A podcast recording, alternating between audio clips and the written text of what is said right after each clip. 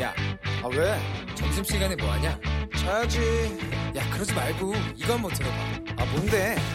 지금 당장 라디오를 켜봐 나른한 오후 깨울 시사 토크쇼 모두가 즐길 수 있고 함께하는 시간 유쾌하고도 신나는 시사 토크쇼 오태훈의 시사본부. KBS 라디오 오태훈의 시사본부 2부 출발합니다. 청취자 여러분들의 참여 기다리고 있습니다. 샵 9730으로 의견 보내주시면 되고요. 짧은 문자 50원, 긴 문자 100원, 어플리케이션 콩은 무료로 참여하실 수 있습니다. 그리고 팟캐스트와 콩 KBS 홈페이지를 통해서 시사본부 다시 들으실 수 있고 유튜브 통해서도 만나실 수 있습니다. 유튜브에서 일라디오 혹은 시사본부 검색하시면 영상으로도 확인하실 수 있습니다. 자, 이 시각 핫하고 중요한 뉴스를 정리해드리는 시간입니다. 방금 뉴스 KBS 보도본부의 박찬형 기자와 함께합니다. 어서 오세요. 네, 안녕하세요. 예. 어, 지금 코로나19 관련한 상황들 어떻습니까? 네, 나흘째 코로나19 추가 감염자는 나오지 않았습니다. 그래서 네. 확진자 28명, 퇴원 7명 그대로입니다. 이런 상황 속에서 정세균 국무총리가 어, 코로나19 발생 초기 불안이 컸지만 이제 잘 관리되고 있다라는 음. 믿음이 생겼다라고 오늘 말을 했고요. 어, 이제는 국민 안전 보호와 함께 소비를 늘리고 네. 민생을 안정시키는데 이제 전력해야 될 때다 음. 이렇게 말했습니다. 다만 이제 중국인 유학생들하고 노동자들이 이제 대거 입국하는 그런 시점이기 때문에 아, 계약하면 많이 오겠네요. 그렇죠. 예, 예. 그럼에도 불구하고 이제 긴장을 놓지, 어, 놓지 않고 음. 잘 관리하자 예. 이런 뜻을 전했습니다. 아, 그동안 우한에서 귀국해 격리 생활해 왔던 1, 2차 귀국 교민들 다 그때 검사했는데 다 음성으로 나왔었잖아요. 네. 그래서 14일 격리 이, 조치 기간이 끝나고 음. 내일과 모레 이틀에 나눠서 이제 모두 퇴소를 한다고 합니다. 이제 방 밖으로 나올 수 있네요, 이제. 이제야. 예, 그렇습니다. 그래서 아. 1차 들어온 교민들은 검사를 해- 마지막으로 검사를 해 봤는데 또 다 음성으로 나왔고요. 예. 2차 교, 교민들도 아마 다 음성으로 나올 것 같아서 음. 내일 모레 나눠서 다 퇴소를 하게 됩니다. 아, 그렇다고 해서 교민들이 다 이제 우한으로 돌아갈 수 있는 상황은 아니어서 그렇죠. 그렇죠. 이제 우리나라에서 음. 어, 자기네 가족들이 있는 곳으로 다 돌아가서 우한이 잠잠해진 다음에 돌아가게 되고요. 한국에 거처가 없는 사람들이 한 40명 정도 되는데 이분들도 이제 스스로 예. 어. 한국에서 어떻게 거처를 마련해서 있다가 예. 우한으로 돌아갈 것으로 예상이 됩니다. 음. 일본 상황이 지금 심각해 보여요. 특히 이제 그 크루즈선에 승객들 장기간 가둬놓고 있다. 뭐 이래서 논란도 좀 되고 있는데 일본 정부가 이 승객들 하선시킨다는 계획 발표했다고요? 하선시키는데 일부 극히 일부 승객을 하선시키겠다라는 계획을 내놨어요. 그래서 극히 일부요. 80세 이상의 고령자 그리고 어. 지병이 있는 분들 예. 이런 분들에 한해서만 아, 코로나 검사해서 음성일 경우에 하선시키다 하, 하선시키겠다라는 음. 계획을 내놨습니다. 이것도 근데 스스로 결정을 내린 게 아니고 각국에서 이런 압박이 있은 이후에 이런 네. 결정을 내, 내놨습니다. NHK가 보도를 했는데 이스라엘 외무부가 자국 승객 15명을 즉각 하선시켜서 다른 곳으로 옮긴 뒤에 경과를 지켜봐야 된다고 하면서 일본 외무성에 요청했다 이런 보도를 내놨고요. 음. 이렇게 이스라엘이 적극적으로 나선 거는 이스라엘 방송사들이 유람선에 아- 안에 있는 이스라엘 국민들과 화상 통화로 어, 생방송을 하면서 네. 그곳의 열악한 상황을 그 이스라엘에 알리다 보니까 이스라엘 외무부가 직접 나가, 나서서 일본에 이런 요청을 한 거고요. 러시아 역시도 러시아 당국자가 방송에 나와서 이- 일본 정부가 획기적인 방법을 내놓지 못하고 있다. 음. 굉장히 예, 실망스럽다. 이런 어, 입장을 밝히기도 했습니다. 현재 3,700명 승객 가운데 218명이 코로나19 감염자로 밝혀졌는데 어, 당초 계획대로라면 18일 격리 해제 날짜거든요. 네. 며칠 나- 아, 남기지 않고 음. 고령자 등만 아, 제한해서 어, 하선시키겠다라는 그런 계획이고요. 중국 상황 잠깐 보면 어제 신규 환자가 기준이 변경되면서 14,000명 크게 급증했었잖아요. 예, 예. 그래서 오늘 이후의 상황을 봐야 된다고 했는데 오늘 신규 환자는 4,800명, 음. 또 사망자는 116명 늘어났습니다. 신규 환자가 어제보다는 크게 줄었지만 그제 2,000명대에 비하면 역시나 두 배 이상 큰 그런 숫자입니다. 이게 네. 마찬가지로 기준이 바뀌었기 때문에 음. 어, 음성 판정이 낮더라도 폐의 상태가 굉장히 안 좋은 사람들은 다 아, 환자로 분류하게 되면서 확진자가 그제보다 지금 훨씬 늘어난 것으로 보여집니다. 네. 이 뉴스가 상당히 좀 뜨겁던데요. 민주당이 비판적 칼럼을 쓴 임미리 고대 연구교수를 선거법 위반 혐의로 검찰에 고발을 했고 고발 오늘 취소를 했다고요? 그렇습니다. 그 논란의 칼럼은 경향신문에 실렸었는데요. 네. 아, 민주당만 빼고 투표하자. 음. 임미리 교수의 칼럼입니다. 근데 임 교수는 촛불 정권을 자임하면서도 국민의 열망보다 정권의 이해에 골몰하고 있다. 이러면서 민주당만 빼고 투표하자. 이렇게 제안을 했었죠. 네. 여기에 대해서 이제 민주당이 언론중재위에도 제소를 했고 선거법 위반 혐의 있다라면서 검찰에 고발을 했는데 음. 이게 당 밖에서도 굉장히 비난 여론이 크고 당 네. 안에서도 지도부에 대한 음. 질책의 그런 글들이 SNS나 직접적인 언급이 있었습니다. 여기에 더해서 공동선대위원장이죠 이낙연 전 국무총리까지 나서서 음. 과도한 조치다 취소해 달라라고 이렇게 요청을 했고 오늘 네. 결국은 어, 취소하기로 결정을 했습니다. 임미리 교수가 민주당 얘기는 안철수 전 의원의 싱크탱크인 내일의 실행위원 출신이어서 음. 자기들이 봤을 땐 이건 정치적 목적이 있다 이렇게 어. 판단을 해서 고발을 했던 건데 지금 생각해 보니까 고발이 좀 과도했던 것 같다. 음. 취소한다 이렇게 입장을 밝혔고요. 이게 이해찬 대표로서도 굉장히 뼈 아픈 게 그동안 총선 앞두고 굉장히 입단속을 했었거든요. 의원들한테 네. 몸 조심하고 입 조심해라 이렇게 단속을 했었는데 이번 고발장이 결국은 이해찬 대표 이름으로 고발장이 접수가 됐었거든요. 음. 그렇기 때문에 이번 사건이 많이 아팠을 것으로 보이고 또 이제 안철수 전 의원 소식도 잠깐 음, 전해드리면 예. 국민당 창당하려고 했었는데 이 이름이 원외 정당이었던 국민새정당하고 이제 구별되지 않는다라는 음. 이유로 해서 거부당했었잖아요 선관위에. 그래서 결국 오늘 어, 창당위원회가 국민의당 다시 음. 원래 예전에 있던 이름으로 되돌아가서 그 네. 이름으로 창당하기로 결정을 했고요. 선관위에도 이런 이름을 제출했다고 합니다. 어. KBS 정치부에서 그쪽 관계자랑 전화 통화를 해봤는데 네. 아, 선관위의 답변이 아, 음. 이 이름은 써도 괜찮겠다라는 어. 답변을 받았다고 합니다. 지금 오늘 안철수 창당 준비위원장이 중앙선관위에 그래서 방문을 해서 그건 그렇고 음. 이 선관위의 그런 행동이 굉장히 이건 잘못된 행동이다. 네. 이건 새로운 개혁정당 탄생을 방해하려는 그런 아, 행동이다라고 하면서 선관위를 강하게 질타했다고 합니다. 음. 정리하면 국민의 당으로 당명이 곧 정해지겠군요. 그렇습니다. 그래서 다시 예전에 썼던 그 이름으로 돌아가게 되는 겁니다. 아, 알겠습니다. 오늘 소식 여기까지 듣도록 하겠습니다. 자, 방금 뉴스 지금까지 KBS 보도본부의 박찬형 기자와 함께했습니다. 소식 고맙습니다.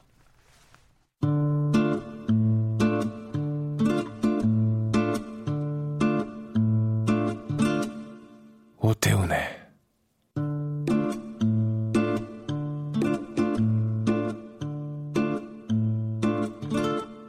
시사본부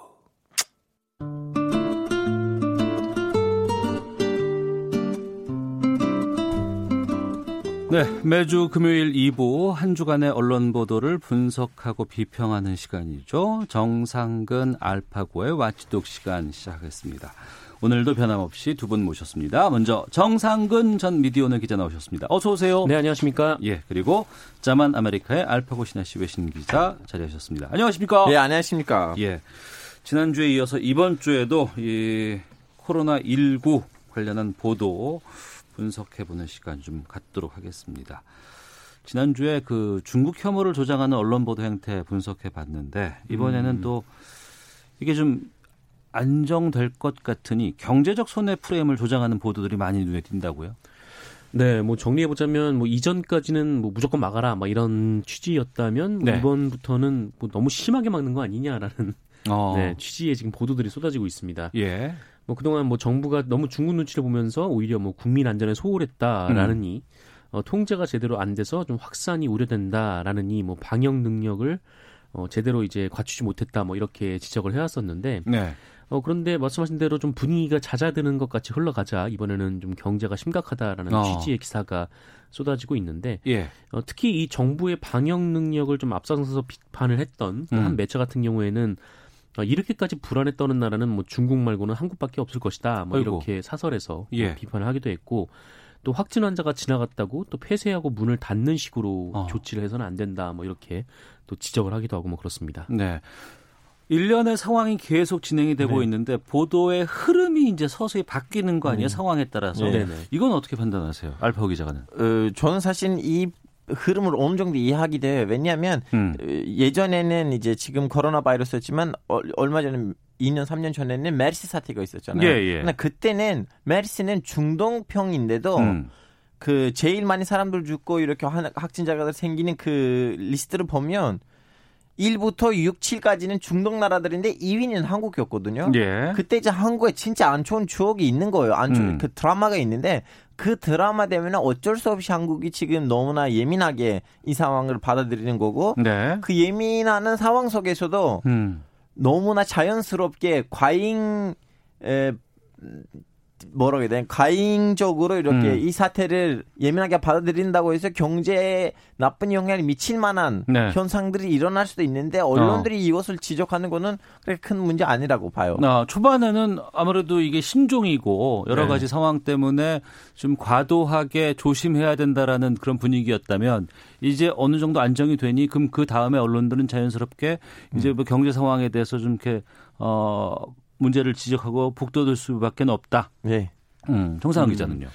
어, 뭐, 그럴 수도 있다라고 생각을 하는데, 근데 네. 다만 좀 뭐랄까요. 지금 언론 보도가 나오는 행태들을 보면은, 글쎄요. 이게 뭔가 좀 합리적으로 시간과 뭐 때에 맞춰 변한 음. 것 같다라는 생각은 잘 들지 않아요. 뭐, 네. 일례로 좀 얘기를 들어서, 이 중앙일보 같은 경우에는 이 사설을 통해서 우리나라의 방역 체계가 너무 허술하다. 그러니까 음. 아예 그냥 밖에서 외부로 들어오지 못하게 해야 된다라면서 예로 들었던 게 어떤 거냐면 그 일본이 이 크루즈 선박을 아예 일본 땅에 발을 붙이지 못하도록 해서 네. 뭐 이렇게 그 정도로 이제 심하게 막 막아야 한다라는 비판 그런 좀 기사를 쏟아내기도 했었어요. 근데 음. 뭐 지금 이후에는 뭐 이제 좀 과도하게 막는다라든지 아니면 일본의 대응에 대해서 좀 비판적인 좀 그런 상황이 도래할 수밖에 없으니까 네. 이게 좀 오히려 과거의 글들이 좀 이렇게 좀 너무 근시안적인 시각에서 쓰여진 거 아니냐 좀 음. 이런 그 대중들의 좀 비판이 나오고 있는 그런 그런 상황인 거죠. 네.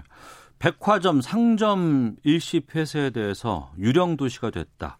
경제 타격이 크다. 이렇게 좀 보도하기도 했다고 하고 솔직히 뭐 우한처럼 통제가 되고 있는 상황이 아닌데 서울을 보고 뭐 유령 도시다. 뭐 이렇게까지 얘기하는 건 좀 과도하지 않나. 좀 자극적인 보도가 되지 않나 싶기도 한데. 방향이 어느 정도 맞긴 하지만 그 방향에서 너무나 강력한 바람을 음. 풀고 있는 거죠. 네. 아 이제는 좀 약간 조금 더 이 상황을 좀 약간 완화시켜야 되는데 그렇다고 해서 뭐 유령 도시라는 말이 너무 지나친 어바이죠. 음. 음. 그러니까 뭐 뭐랄까요? 하여튼 이 정부의 조치 전염병에 대한 조치라는 게 이 전염병이 워낙 좀 공포스러운 소재다 보니까 음.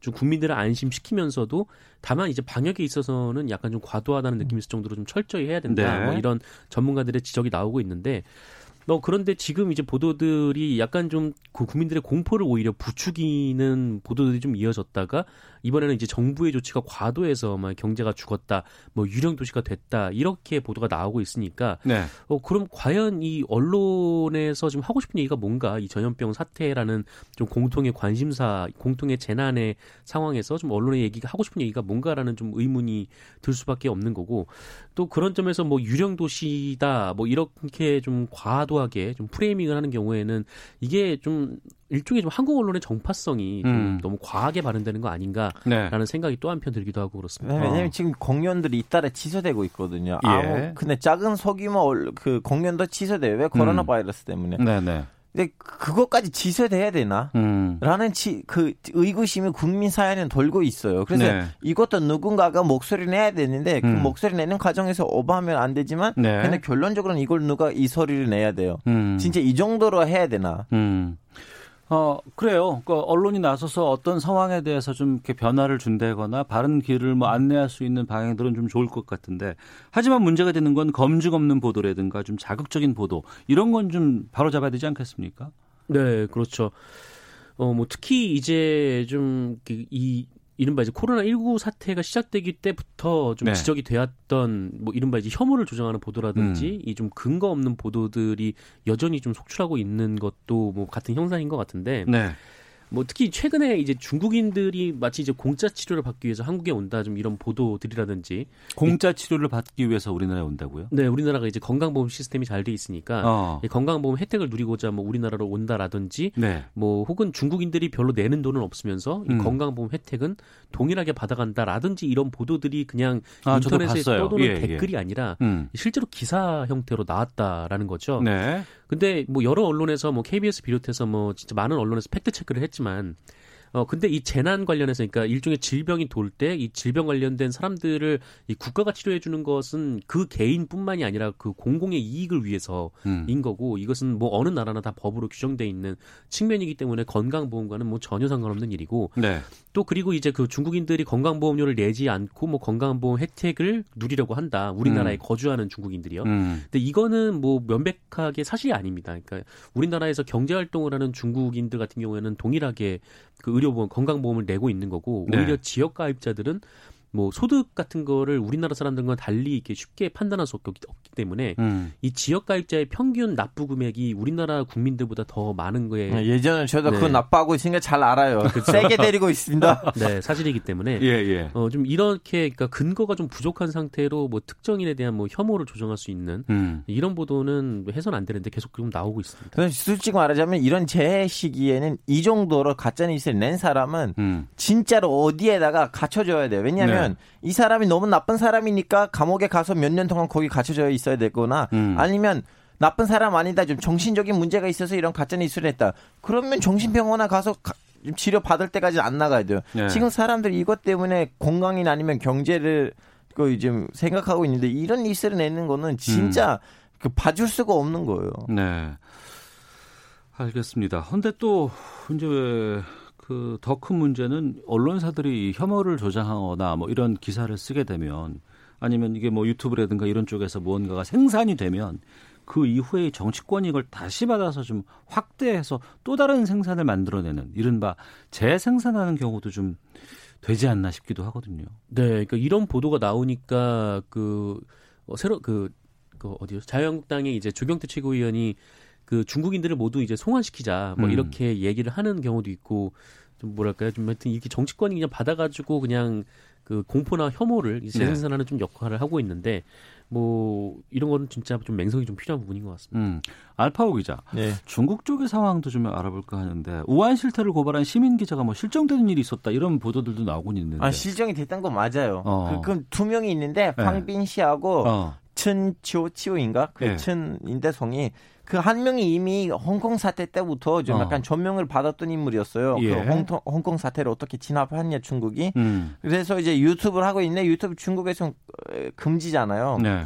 그래서 이분이 이제 그 우한 사태가 터지니까 우한에 갔어요. 음. 가는데 그때 한분좀 약간 에, 체포라고 해야 되나? 그 경찰들이 애를 억류시켰는데 음. 며칠 이후에는 석방됐거든요. 네. 그래서 그 이후에는 다시 한번 13초의 음. 영상을 올렸어요. 음. 우한이 이렇게 망하고 있다 이런 식으로. 음. 근데 그 이후로는 목소리가 없어요. 없어졌어요 그 사람이. 아직도 확인은 안 되고 예. 예. 있고. 그리고 어. 나머지 한 명이 원래 우한 사람으로 알고 있었는데 그분이 이제 병원들에 가서 일일이 어떻게 됐는지를 보여주는 사람이었는데 이제 그 사람도 없어졌어요. 음. 그래서 두 명인데 중국 정부는 아직도 말하진 않아요. 이 사람들 어디에 갔는지. 그래서 네. 국제 기구들이 아 니네들이 뭐 재판할 수도 있다. 니네들 법이니까 음. 우리가 뭐라고 하진 않는데 이 사람들 지금 어디 있느냐. 음. 가족들한테 알려줘야 되는 정도로 뭘 해줘야 되는 거 아닌가라고 해서 중국 정부를 좀 비판하고 있어 국제기관 특히 엠네스티 쪽에서. 음, 알겠습니다. 자, 이 이런 여러 가지 뭐 전염 관련된 감염증 관련한 보도들 상황에 대해서는 미디어 업계도 상당히 좀 바짝 긴장할 수밖에 없는 입장입니다. 음. 저희가 지금 지난주에도 했고 이번 주에도 좀 이런 그 코로나19 관련된 것들 좀 보도 행태들 살펴봤는데 이 감염병 관련한 보도들 어떻게 하는 것이 좀 최선일지 의견 듣겠습니다. 정상원 기자. 음. 뭐 일단 뭐 몇- 저번 주에도 좀 말씀드렸지만 이 감염병 보도 그러니까 전염병 보도 같은 경우에는 이 최대한 좀 정부 발표 그 공식적인 발표에 좀 따라가는 것이 맞다라고 좀 생각을 하고 음. 그러니까 어디서 이제 뭐 그 이른바 이제 뭐 사실 팩트 사실관계가 나와서 여기에 대해서 이제 취재를 했다고 하더라도 뭐 어느 때보다 좀 더 당국에 확인을 하고 네. 또그 절차를 거쳐서 이렇게 좀 차분하게 그러니까 속도보다는 정확성에 맞춰서 보도를 하는 것이 가장 기본적인 네, 보도에 임하는 자세가 아닐까 이렇게 생각을 합니다. 알파오 기자는요? 선생님 저는 사실은 이 주제에 대해서 많은 생각을 했는데 이제 전염병이 생길 때는 두 가지가 중요해요. 하나는 방심하면 안 되고 하나는 너무나 걱정하면 안 되는 거예요. 방심하면 안 되고 걱정하면 안 된다. 예, 이두 개의 감정 사이에 있는 그 균형을 지키기 위해서 언론이 해야 될 건 뭐냐면 음. 그냥 많은 정보를 우리한테 알려주고 우리를 이 주제에 대해서 조금 더 지식 있게끔 키워줘야 돼요. 네. 예를 들면 이 병이 어떤 시기로 감염이 됐는지 음. 그리고 이 병의 치료는 어떠는지 어디서 자꾸 우리한테 정보를 알려줘야 돼요. 네. 그래서 우리한테는 무슨 감정을 심어주면 안 돼요. 음. 그래서 그런 식으로 가면 왠지 잘잘 되는 에, 분위기가 형성되지 않을까 싶어요. 음, 음. 알겠습니다. 정상근 전 미디어오늘 기자, 자만 아메리카 알파고 시나씨 외신 기자 두 분과 Watchdog 함께 하고 있는데요. 아, 이 뉴스 다뤄야 됩니다. 14년 동안 그 CJB 청주 방송에서 일을 하던 PD가 있었어요. 임금 인상을 요구했고 이 때문에 해고당해서 법적 다툼하던 가운데 지난 4일 목숨을 끊었습니다. 고 이재학 PD 사건인데요. 이 사건을 보도하는 언론들이 거의 없다고 해서 지금 이 와치독 시간에 방송계 비정규직 문제에 대해서 좀 짚어보겠습니다. 정상훈 기자. 네. 어, 청주 방송에서 14년 동안 이재학 PD가 프리랜서 PD로 일을 했다고 하는데 그간에 어떤 일들이 있었던 거예요? 네, 그 이재학 PD는 2004년에 청주 방송에 입사를 했고 14년 동안 네 일을 했습니다. 그러다가 어 열흘 전이죠. 지난 4일에 발견이 된 사망한 채 발견이 됐는데 어 이재학 PD가 14년간 이 한 방송사에서 그 정규직 PD와 동일한 형태로 일을 했음에도 불구하고 정규직이 아니었습니다. 이게 프리랜서였는데 네. 네, 우리나라의 이제 비정규직법은 그 동일 회사에서 그 동일한 지위를 받고 2년 이상 일하면 이 정규직을 전환하는 것을 정신으로 하고 있어요. 근데 예. 이재학 PD 같은 경우는 14년 동안 일을 했지만 어, 비정규직 계약이라기보다 이제 프리랜서 계약, 음. 그 상, 그 본인이 이제 사업자로서 뭐 사업 대 사업 간의 계약 이런 식으로 하면서 어, 좀 이렇게 비정규직법 정신을 좀 피해온 좀 그런 상황이었습니다. 네. 근데 이 프리랜서여서 좀 임금 처우가 낮았다라고 하는데 좀 굉장히 좀 열악한 상황에 놓여 있었다고 해요. 그래서 음. 음, 지난 2018년 4월에 그 이재학 PD가 이 청주방송 그 관계자에게 인건비가 너무 적으니까 인상을 해달라라고 네. 요구를 했다라고 어. 합니다. 예. 어, 뭐, 그럴 수 있죠. 14년을 일했으니까. 근데 뭐, 프리랜서가 사실 급여 올려달라는 얘기는 정말 하기가 좀 어렵거든요. 근데, 어, 이렇게 얘기를 했는데, 직후에 이재학 PD가 이 모든 프로그램에서 하차를 당합니다. 네.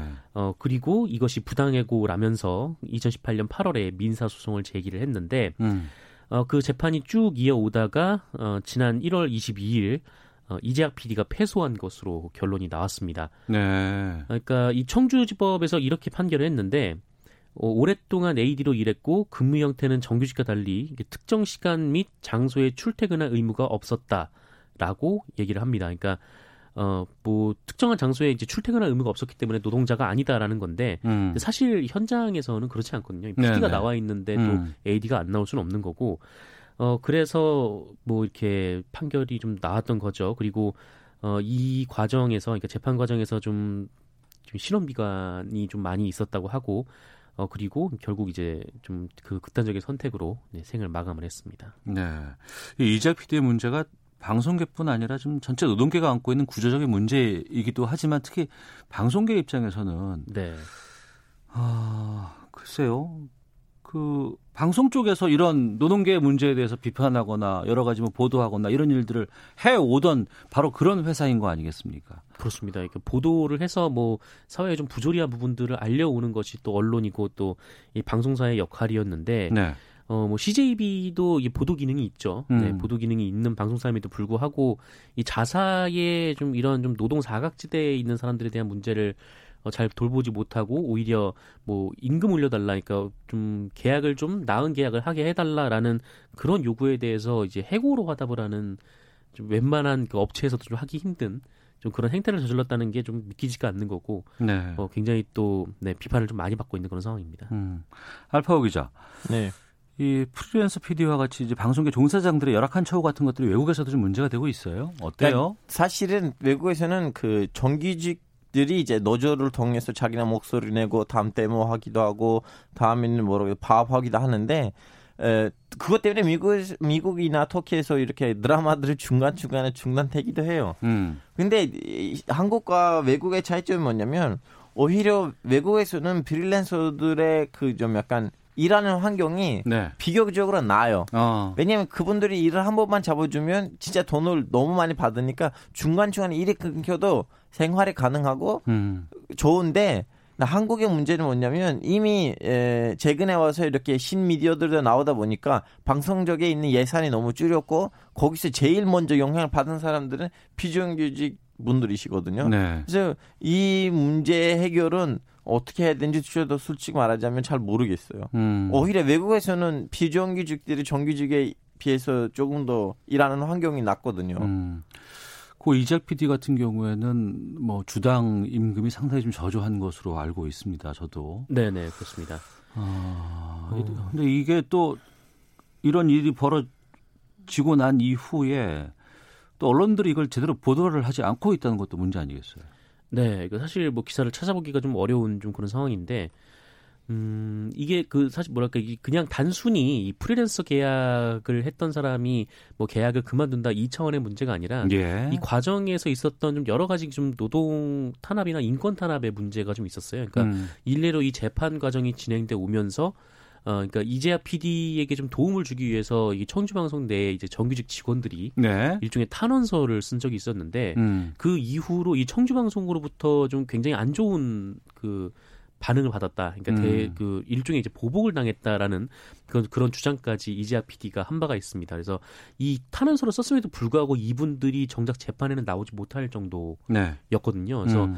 이게 그냥 일반적인 그 언론사가 뭐 다른 다른 회사에서 이런 일이 벌어졌을 경우에는 굉장히 어느 정도 비중이 있는 크기로 보도를 했을 거라고 생각을 해요. 근데 이게 같은 방송국이다 보니까 혹시 이 문제에 대해서 혹시 눈을 갖고 있는 거 아닌지 혹은 이 방송국이 가지고 있는 이런 비정규직 문제들은 다 공통적으로 일반화된 문제들이라고 지금 현재 좀 알려져 있는 상황이기 때문에 네. 그것 때문에 좀 외면을 하는 건지 뭐 어쨌든 뭐 그 보도 관련된 것은 뭐 각자 방송사의 선택이라고는 하지만 이런 보도들이 나오지 않는 것에 대해서는 좀 의아함을 감출 수가 없는 상황입니다. 그러니까 노동계 불평등 문제 발생하고 나면은 여기서 언론 전체가 많은 관심 갖고 보도하거든요. 이러면 안 된다. 이런 거 문제 있다라고는 하지만 정작 언론계에서 이런 문제가 발생을 하면은 좀 침묵하는 이 상황 이건 좀 바꿔야 되지 않을까 싶어요. 물론이죠. 지금 사실 이거는 한 명의 이야기를 떠나서 14년 동안 일했잖아요. 예, 예. 꾸준히 음. 중간에 빠짐없이. 그러면 이 14년에 대한 의뢰가 없다는 거잖아요. 네. 그래서 이 14년의 의뢰가 없다면 언젠가 그걸 우리가 당할 수가 있는데 음. 그냥 막상 그런 기사를 낸다면 이런 걸 한다면 또 위에서 좀 약간 어떤 그런 일이 벌어지지 않았을까라는 그런 눈치이다 보니까 네. 이런 일들이 발생한 거예요. 음. 사실은 이럴 때는 오히려 더 많이 기사를 내야 되고 더 많이 좀 약간 신호를 줘야지 이 환경이 더 나아지지 않을까라는 생각이 들죠. 네. 그 시간이 얼마 없어서 이 말씀은 한 번씩 좀 듣고 맞춰야 될 것 같은데 네. 언론이 좀 사회개혁이라든가 발전에 좀 기여하는 좀 이런 상황을 만들기 위해서는 더 이상 이런 일들이 발생하면 안 될 것 같거든요. 음. 이자 PD 좀 비통한 죽음도 애도를 해야 될 것 같고 바람직한 방향, 뭐 제언 한 말씀씩 듣고 마무리하겠습니다. 정상훈 기자.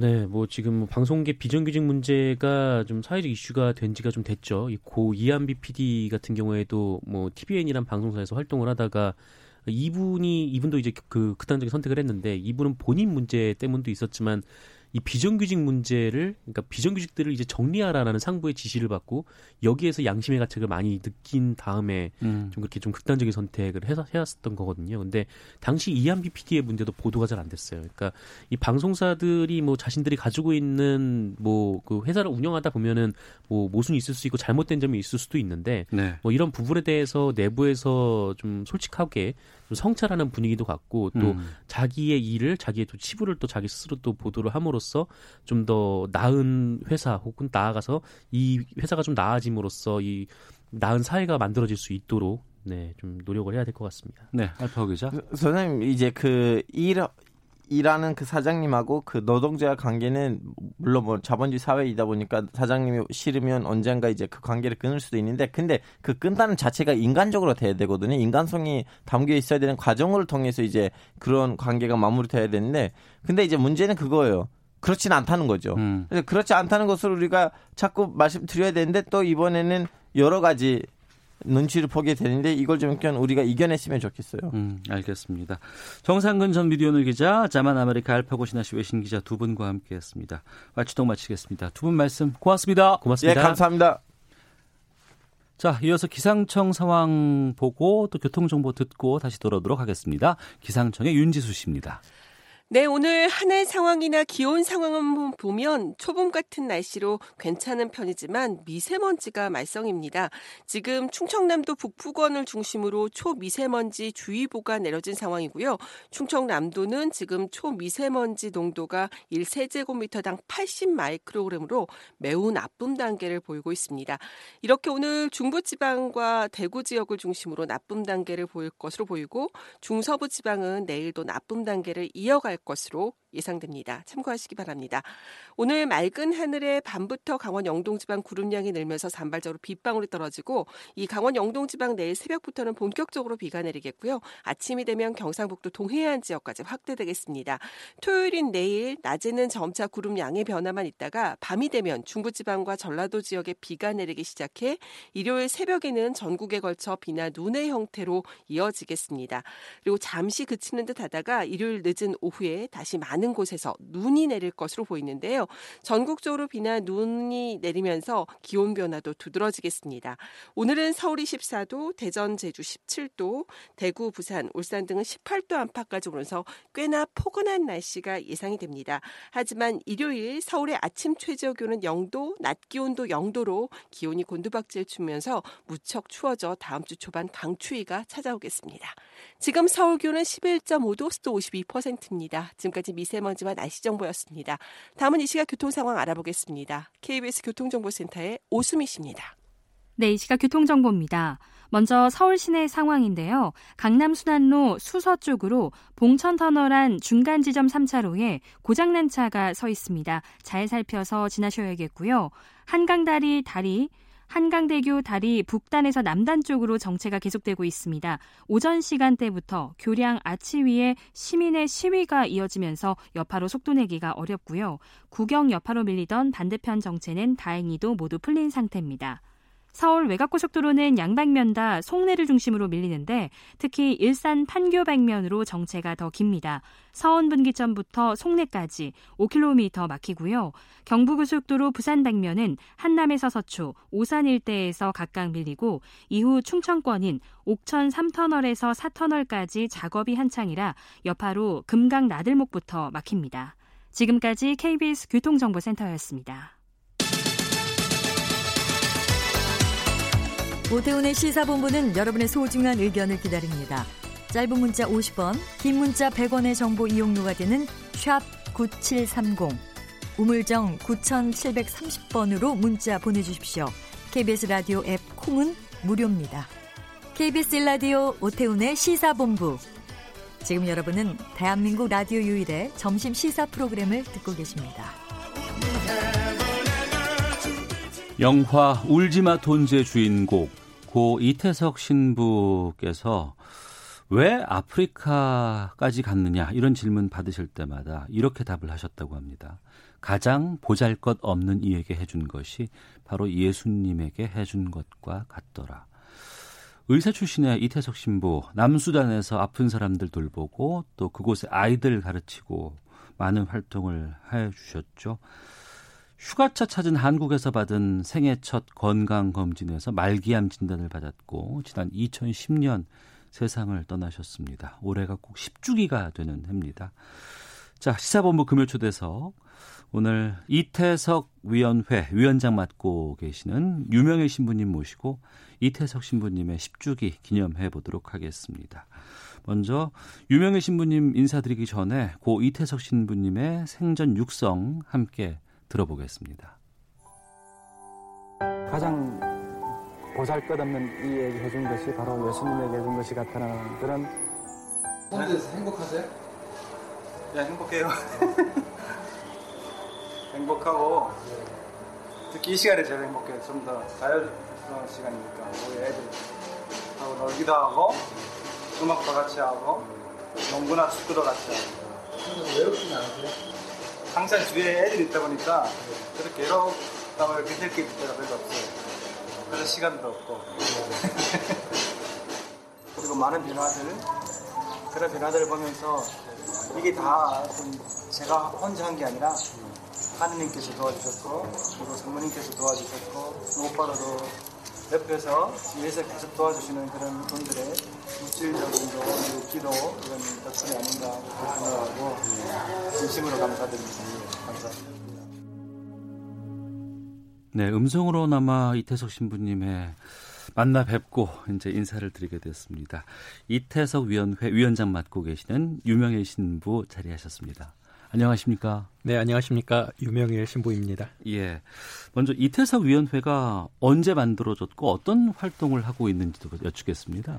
네, 이태석 위원회는 이태석 신부님이 돌아가신 후 1년 후에 만들어졌습니다. 예. 당시에 울지마 톤즈를 통해서 그 영화를 통해서 이태석 신부님이 굉장히 유명해졌고 음. 그러면서 세상에서 참 많은 요구가 있었습니다. 네. 이러한 요구에 대해서 어, 저희 수도회에서 좀 더 구체적이고 또 효과적으로 그 요구에 대처하기 위해서 음. 이태석 위원회를 만들었습니다. 네. 이태석 신부님의 기일이 1월 14일이라고 들었습니다. 꼭 10주기가 됐는데 뭐 올해 좀 의미 있는 추모 행사 같은 것들이 좀 있었는지요? 네, 시간 순으로 몇 가지 알려드리면 어, 올해 초 1월 9일에 우리 KBS 미디어에서 제작한 울지마 톤주 2그 슈크란 바바라는 영화가 개봉을 했습니다. 예. 그 이후에는 이제 이태석 신부님이 기일인 이태석 신부님 기일인 1월 14일 즈음에 음. 그 기일 미사를 저희가 12일에 광주에서 네. 기일 미사를 지냈고요. 그 추모 미사죠. 음. 그리고 추모 미사 후에 이태석 신부님의 묘소가 있는 담양 천주교 묘역에서 추모식을 따로 또 진행을 했습니다.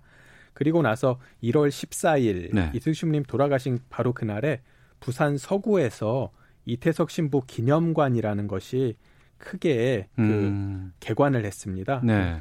뭐 저희가 저희 수도회가 만든 게 아니고 이, 그 부산 서구청에서 건립을 하셨고 저희에게 위탁을 하신 건데요. 음.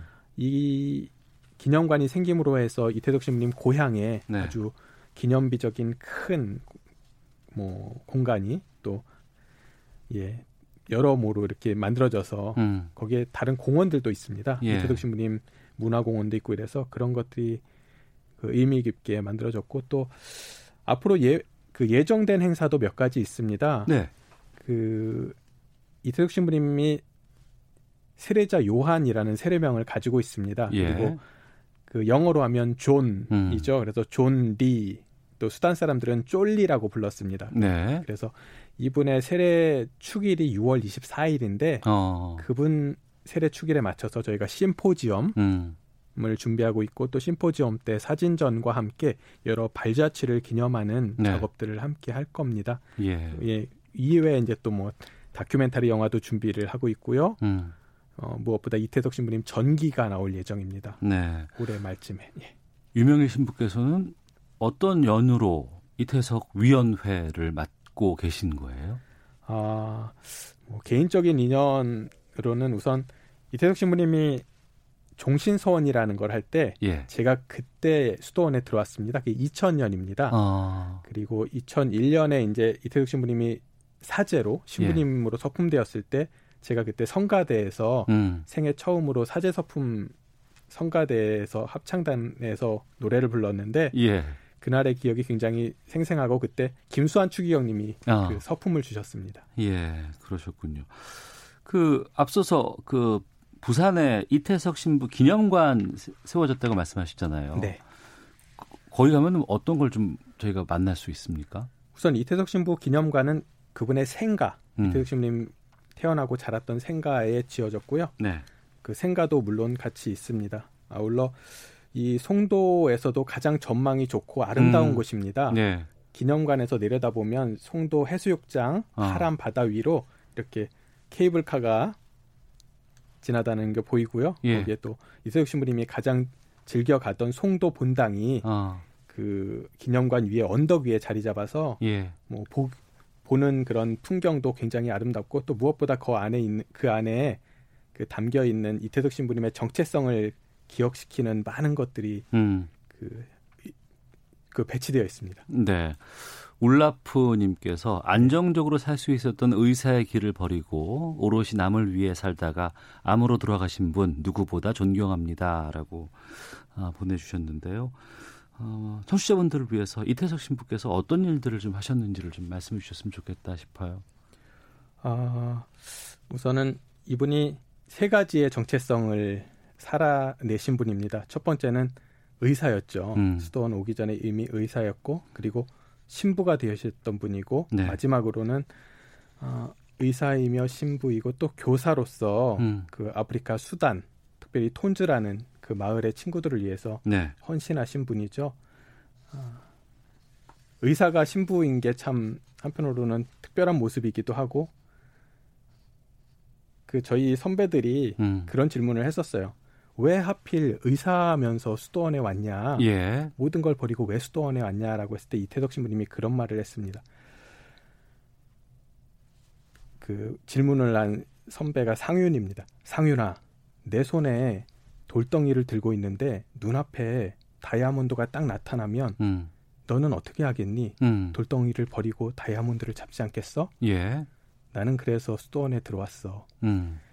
뭐 세상 사람들은 이해하기 어렵지만 사실 수도원 담장 안에 들어오는 사람들에게는 세상의 가치 그 이상의 아, 가치가 예, 더 예, 크게 예. 중요하게 다가옵니다. 아. 그 남수단에서 여러 활동들을 하셨는데 이 남수단이라는 곳이 참 먼 아프리카. 네. 그 와중에 또 내전으로 상당히 좀 혼란스러웠던 곳이었잖아요. 네. 또 이곳을 결정하신 또 이유도 좀 여쭙고 싶거든요. 뭐 우리 아나운서께서 처음에 말씀하신 것처럼 가장 보잘것없는 이들에게 해준 것이 음. 예수님께 해준 것이다. 이것이 그분 삶의 모토 같은 거였습니다. 그런데 네. 아, 신부가 되기 직전에 음. 그때 이분은 로마에서 유학을 하고 계셨습니다. 예. 신학을 공부하고 계셨는데 그때 이미 아, 선교를 떠날 그런 꿈을 가지고 있었습니다. 음.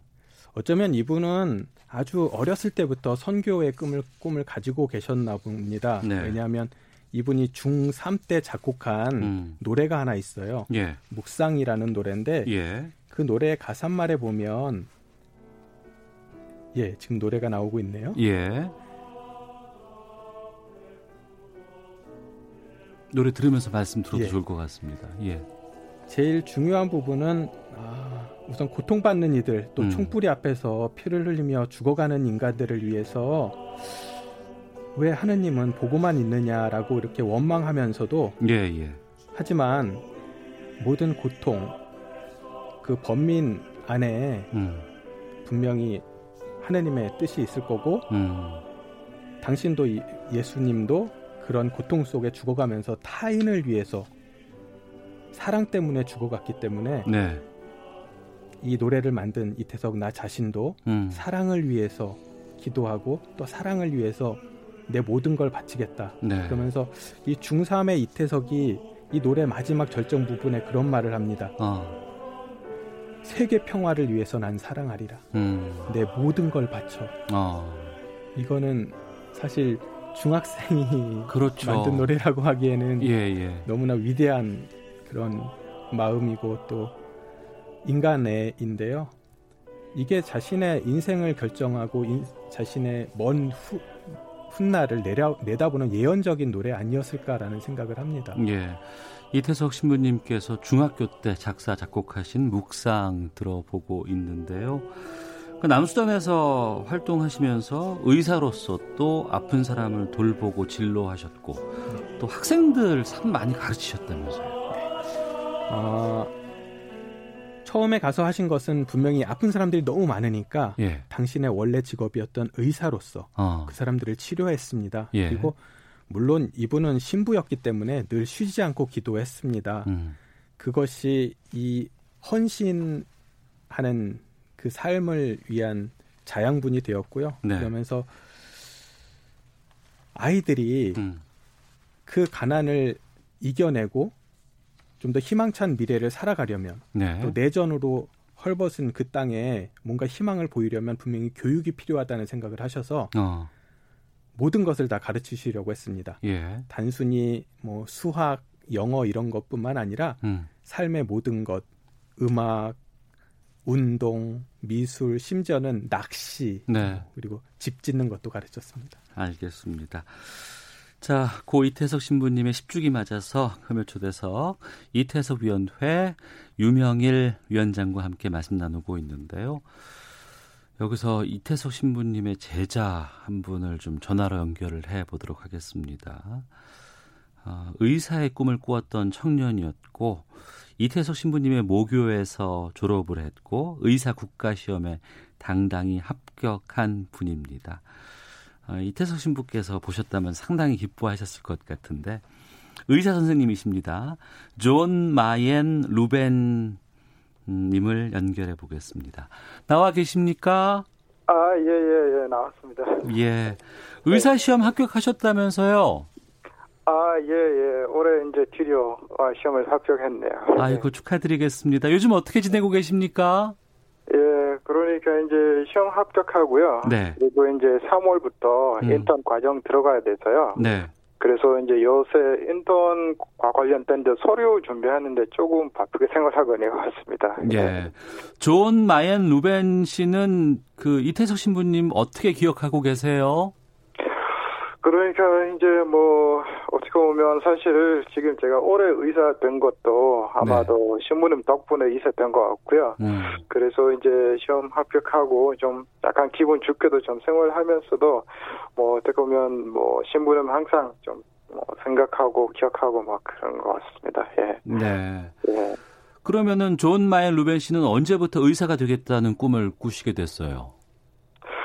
그러니까 의사 되고 싶은 게 어떻게 보면 뭐 어릴 때부터 꿈이었고요. 예. 그러니까 이제 아마 좀 아시는 분들이 계시지만 이제 남수단 좀 내전이 좀 있어서 음. 그래서 그 내전 때문에 이제 여러 가지 부족한 부분들이 많았는데 네. 뭐 그 중에서 의사는 별로 없었습니다. 어. 제가 어릴 때부터 자라면서 이제 주변에 이렇게 뭐 환자들이 굉장히 좀 고생도 많이 하고 의식 없이 이렇게 좀 죽어가는 모습을 많이 아, 목격했습니다. 네. 어, 그래서 환자들이 이렇게 뭐 힘들게 생활하는 거 보면서 아 저는 아무래도 앞으로 좀 꼭 의사 돼야 된다. 음. 그래서 그런 거 좀 되게 좀 마음이 많이 아파서 계속 어릴 때부터 의사의 꿈을 좀 가지면서 공부도 하고 좀 그랬습니다. 네. 어, 루벤 씨가 한국 생활하는 거는 상당히 좀 힘들지 않았을까 싶기도 하고요. 공부하기도 의대 공부가 참 힘들거든요. 예. 어떻게 잘 견디셨어요? 예, 그래서 지금 방금 말씀드린 것처럼 사실 공부하는 것도 뭐 웬만하면 매일매일 거의 다 고생이었던 것 같고요. 음.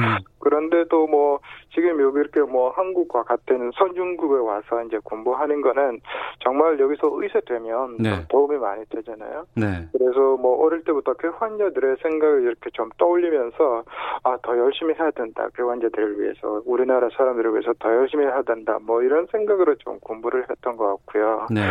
그리고 뭐 신부님과 함께 토한제에서 생활하고 있을 때 뭐 가끔 대화 나누다 보면 음. 아, 신부님 하시는 일들이 되게 좀 마음이 많이 들어서 어. 아, 저는 신부님께 아 신부님 저도 아, 앞으로 꼭 신부님처럼 의사 돼야 된다는 그런 얘기를 좀 자주 나눴거든요. 예. 그래서 뭐 어떻게 보면 마치 신부님께 약속했던 것처럼 항상 그 생각을 하면서 뭐꼭뭐 제가 신부님께 뭐 말씀드린 것처럼 그 약속을 지켜야 된다 이런 생각으로 공부를 매일 매일 해왔습니다. 예. 약속 이루셨네요.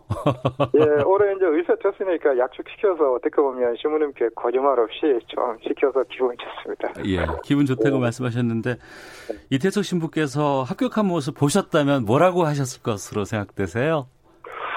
어, 정말 좋은 잘했다. 내가 그때 네가 뭐 힘든 일이 있어도 할 수 있다 얘기했잖아. 뭐 그 말씀을 하실 것 같고요. 음. 그리고 뭐 앞으로도 뭐 항상 뭐뭐 여기서 되는 것도 중요하지만 뭐 매일매일 살아가면서 남들을 좀 생각을 하는 것도 뭐 중요하다 그 말씀을 하지 않을까 싶습니다. 예. 네. 이제 의사 시험 합격을 했고 또 여러 가지 과정 거치고 나서 이후에는 뭐 한국에서 활동하실 계획이십니까? 아니면 남수단으로 다시 돌아가실 계획이십니까? 뭐 우선은 뭐 일단 웬만하면 이 추운 한국 날씨에서 빨리 탈출하고 싶고요. 네, 뭐 농담이고요. 예. 어쨌든 여기 한국에 남아서 의사 활동하는 거는 뭐 크게 의미는 없을 것 같고요. 음. 그러니까 좀 한국보다 남수단 도움이 많이 더 필요하기 때문에 네. 뭐 앞으로 여기 한국에서 수련 마치고 남수단 들어가서 좀 의사 활동 꼭 하고 싶습니다. 예, 알겠습니다. 예. 음, 물론 이제 뭐 의사 활동하는 것도 중요하지만 사실 교수 활동도 하면서 뭐 아. 다른 후배들도 이렇게 조금 더 좋은 의사를 좀 키우는 그런 활동도 같이 함께 좀 하려고 합니다. 예, 알겠습니다. 오늘 고맙습니다. 예, 감사합니다. 예. 아, 이태석 신부의 모교인 인제대 의대 졸업하고 최근 의사시험에 합격을 했습니다. 존 마옌 루벤 씨와 함께 말씀 나눠봤습니다. 유경희 님께서 방송 들으니 이태석 신부님 그리워집니다. 영화 보면서 참 많이 울었습니다. 쫄리 신부님 천국에서 행복하시죠? 라고 보내주셨는데 인터뷰 들어보시니까 어떠셨어요? 네. 울컥울컥한데요. 예. 이렇게 대견하게 이, 그 어려움을 이겨내고 음. 의사가 된 우리 존 마옌 뿐만 아니라 네. 또 토마스 너무나 대견하고 고맙습니다. 음. 그 남수단에서 한국으로 온 학생들이 많이 있다면서요?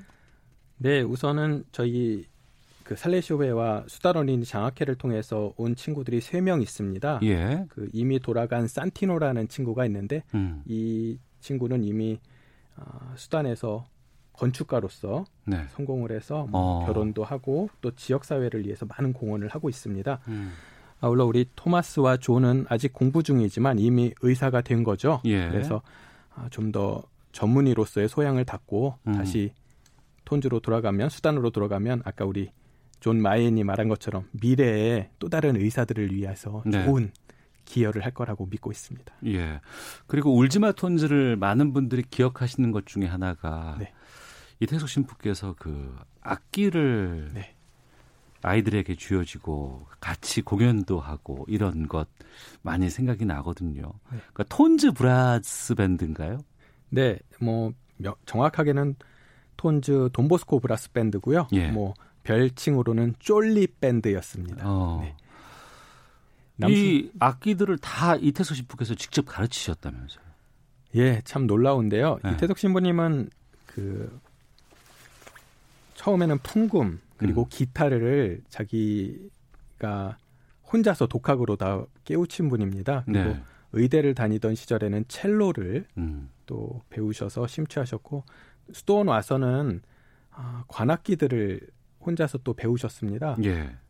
그래서 아프리카에 갔을 때는 이미 여러 악기를 다 다루실 수 있었고 음. 무엇보다 제가 기억하는 이태석 신부님은 가르치는데 굉장히 탁월하셨어요. 아. 뭐 부끄럽지만 저도 예. 이태석 신부님으로부터 그 클라리넷을 배우고 어. 함께 한국의 존스 밴드를 결성을 해서 예. 활동을 했었는데요. 저같이 음악적 소질이 없는 사람도 어. 이태석 신부님이 가르치면 예. 예, 노래를 할 수 있을 그 음악을 할 수 있을 만큼 어. 정말 탁월한 그런 지휘자였고 교육자였습니다. 예. 중학교 때 작곡까지도 하셨고 그렇죠. 그리고 여러 다양한 악기를 다루시기도 했고 의사 활동도 하셨고 네. 하지만 어, 세상을 보는 눈은 남들과는 좀 많이 다르셨던 분이었고 또 그 실천으로 옮기셨고 네. 멀리 남수단까지 가서 학생들을 가르치고 또 치료까지도 해주셨던 분입니다. 이렇게 훌륭하신 분이 우리 곁을 너무 빨리 떠나셨다는 게 너무나 안타깝고 게다가 그 젊은 나이에 휴가차 우리나라 왔다가 건강검진을 우연히 받았는데 대장암 말기 판정을 받으셨던 거예요. 나중 그 선고 받고 난 이후에 신부님의 삶이 어땠을까 참 아, 그러네요. 예. 뭐 이제 대장암 판정을 받은 그날 음. 어, 물론 본인만이 알고 있었겠지요. 그리고 수도원에 돌아왔을 때 전혀 내색을 하지 않으셨습니다. 그리고 그 이유는 그 다음 날 바로 네. 수단 어린이를 돕는 후원회가 있었고 그 후원에 참석해서도 사람들을 웃기고 울리고 이렇게 많이 감동을 시키셨는데 음. 후원회 끝나고 나중에 와서야 저희한테 네.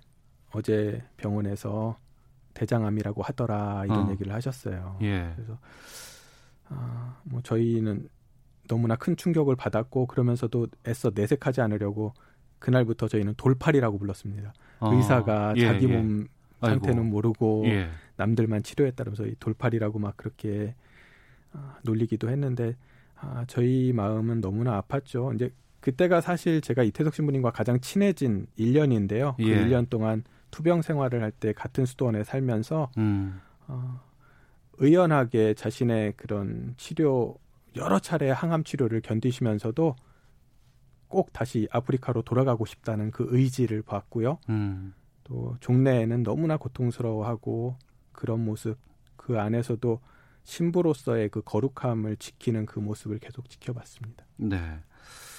자, 벌써 그리고 나서 10년의 세월이 흘렀습니다. 이태석 신부님은 우리가 기리는 것 말고도 좀 신부님 뜻에 따라서 할 수 있는 일은 어떤 것들이 있을까요? 예. 이태석 신부님의 뜻을 이어받은 많은 단체들이 있습니다. 음. 제가 몇 번 언급한 그 수단 어린이 장학회를 통해서 지난 10년간 아프리카뿐만 아니라 여러 선교지로 한 거의 100억 이상의 후원금이 갔습니다. 네. 그리고 뿐만 아니라 많은 봉사자들이 이태석 신부님과 같이 봉사하겠다고 아프리카로 가셔서 음. 한 거의 100여 명 이상이 여러 지역에서 봉사를 하셨습니다. 또 저희 수단어린이 장학회 말고도 어, 스마일 톤즈 재단이라든가 그리고 이태석 참사랑 실천 사업회 부산 사람 이태석 이런 단체들을 통해서 후원할 수도 있고요. 예. 그런데 그런 가시적인 거 말고도 음. 그냥 우리 주위에 정말 어, 어려운 이들, 보잘것없는 이들을 위해서 친절하게 또 따뜻하게 사랑을 보여주면 그게 또 다른 이태석으로 사는 길 아닌가라는 생각합니다. 알겠습니다. 이태석 신부께서 직접 부르셨던 라나엘 로스포의 사랑에 지금 듣고 계시는데요. 자, 오태훈의 시사본부 금요일 초대서 고 이태석 신부님의 10주기 맞아서 이태석 위원회 위원장 맡고 있는 유명희 신부님과 함께했습니다. 고맙습니다. 고맙습니다. 예. 자, 이 곡 들으면서 저도 인사를 드리도록 하겠습니다. 다음 주에 뵙겠습니다. 안녕히 계십시오.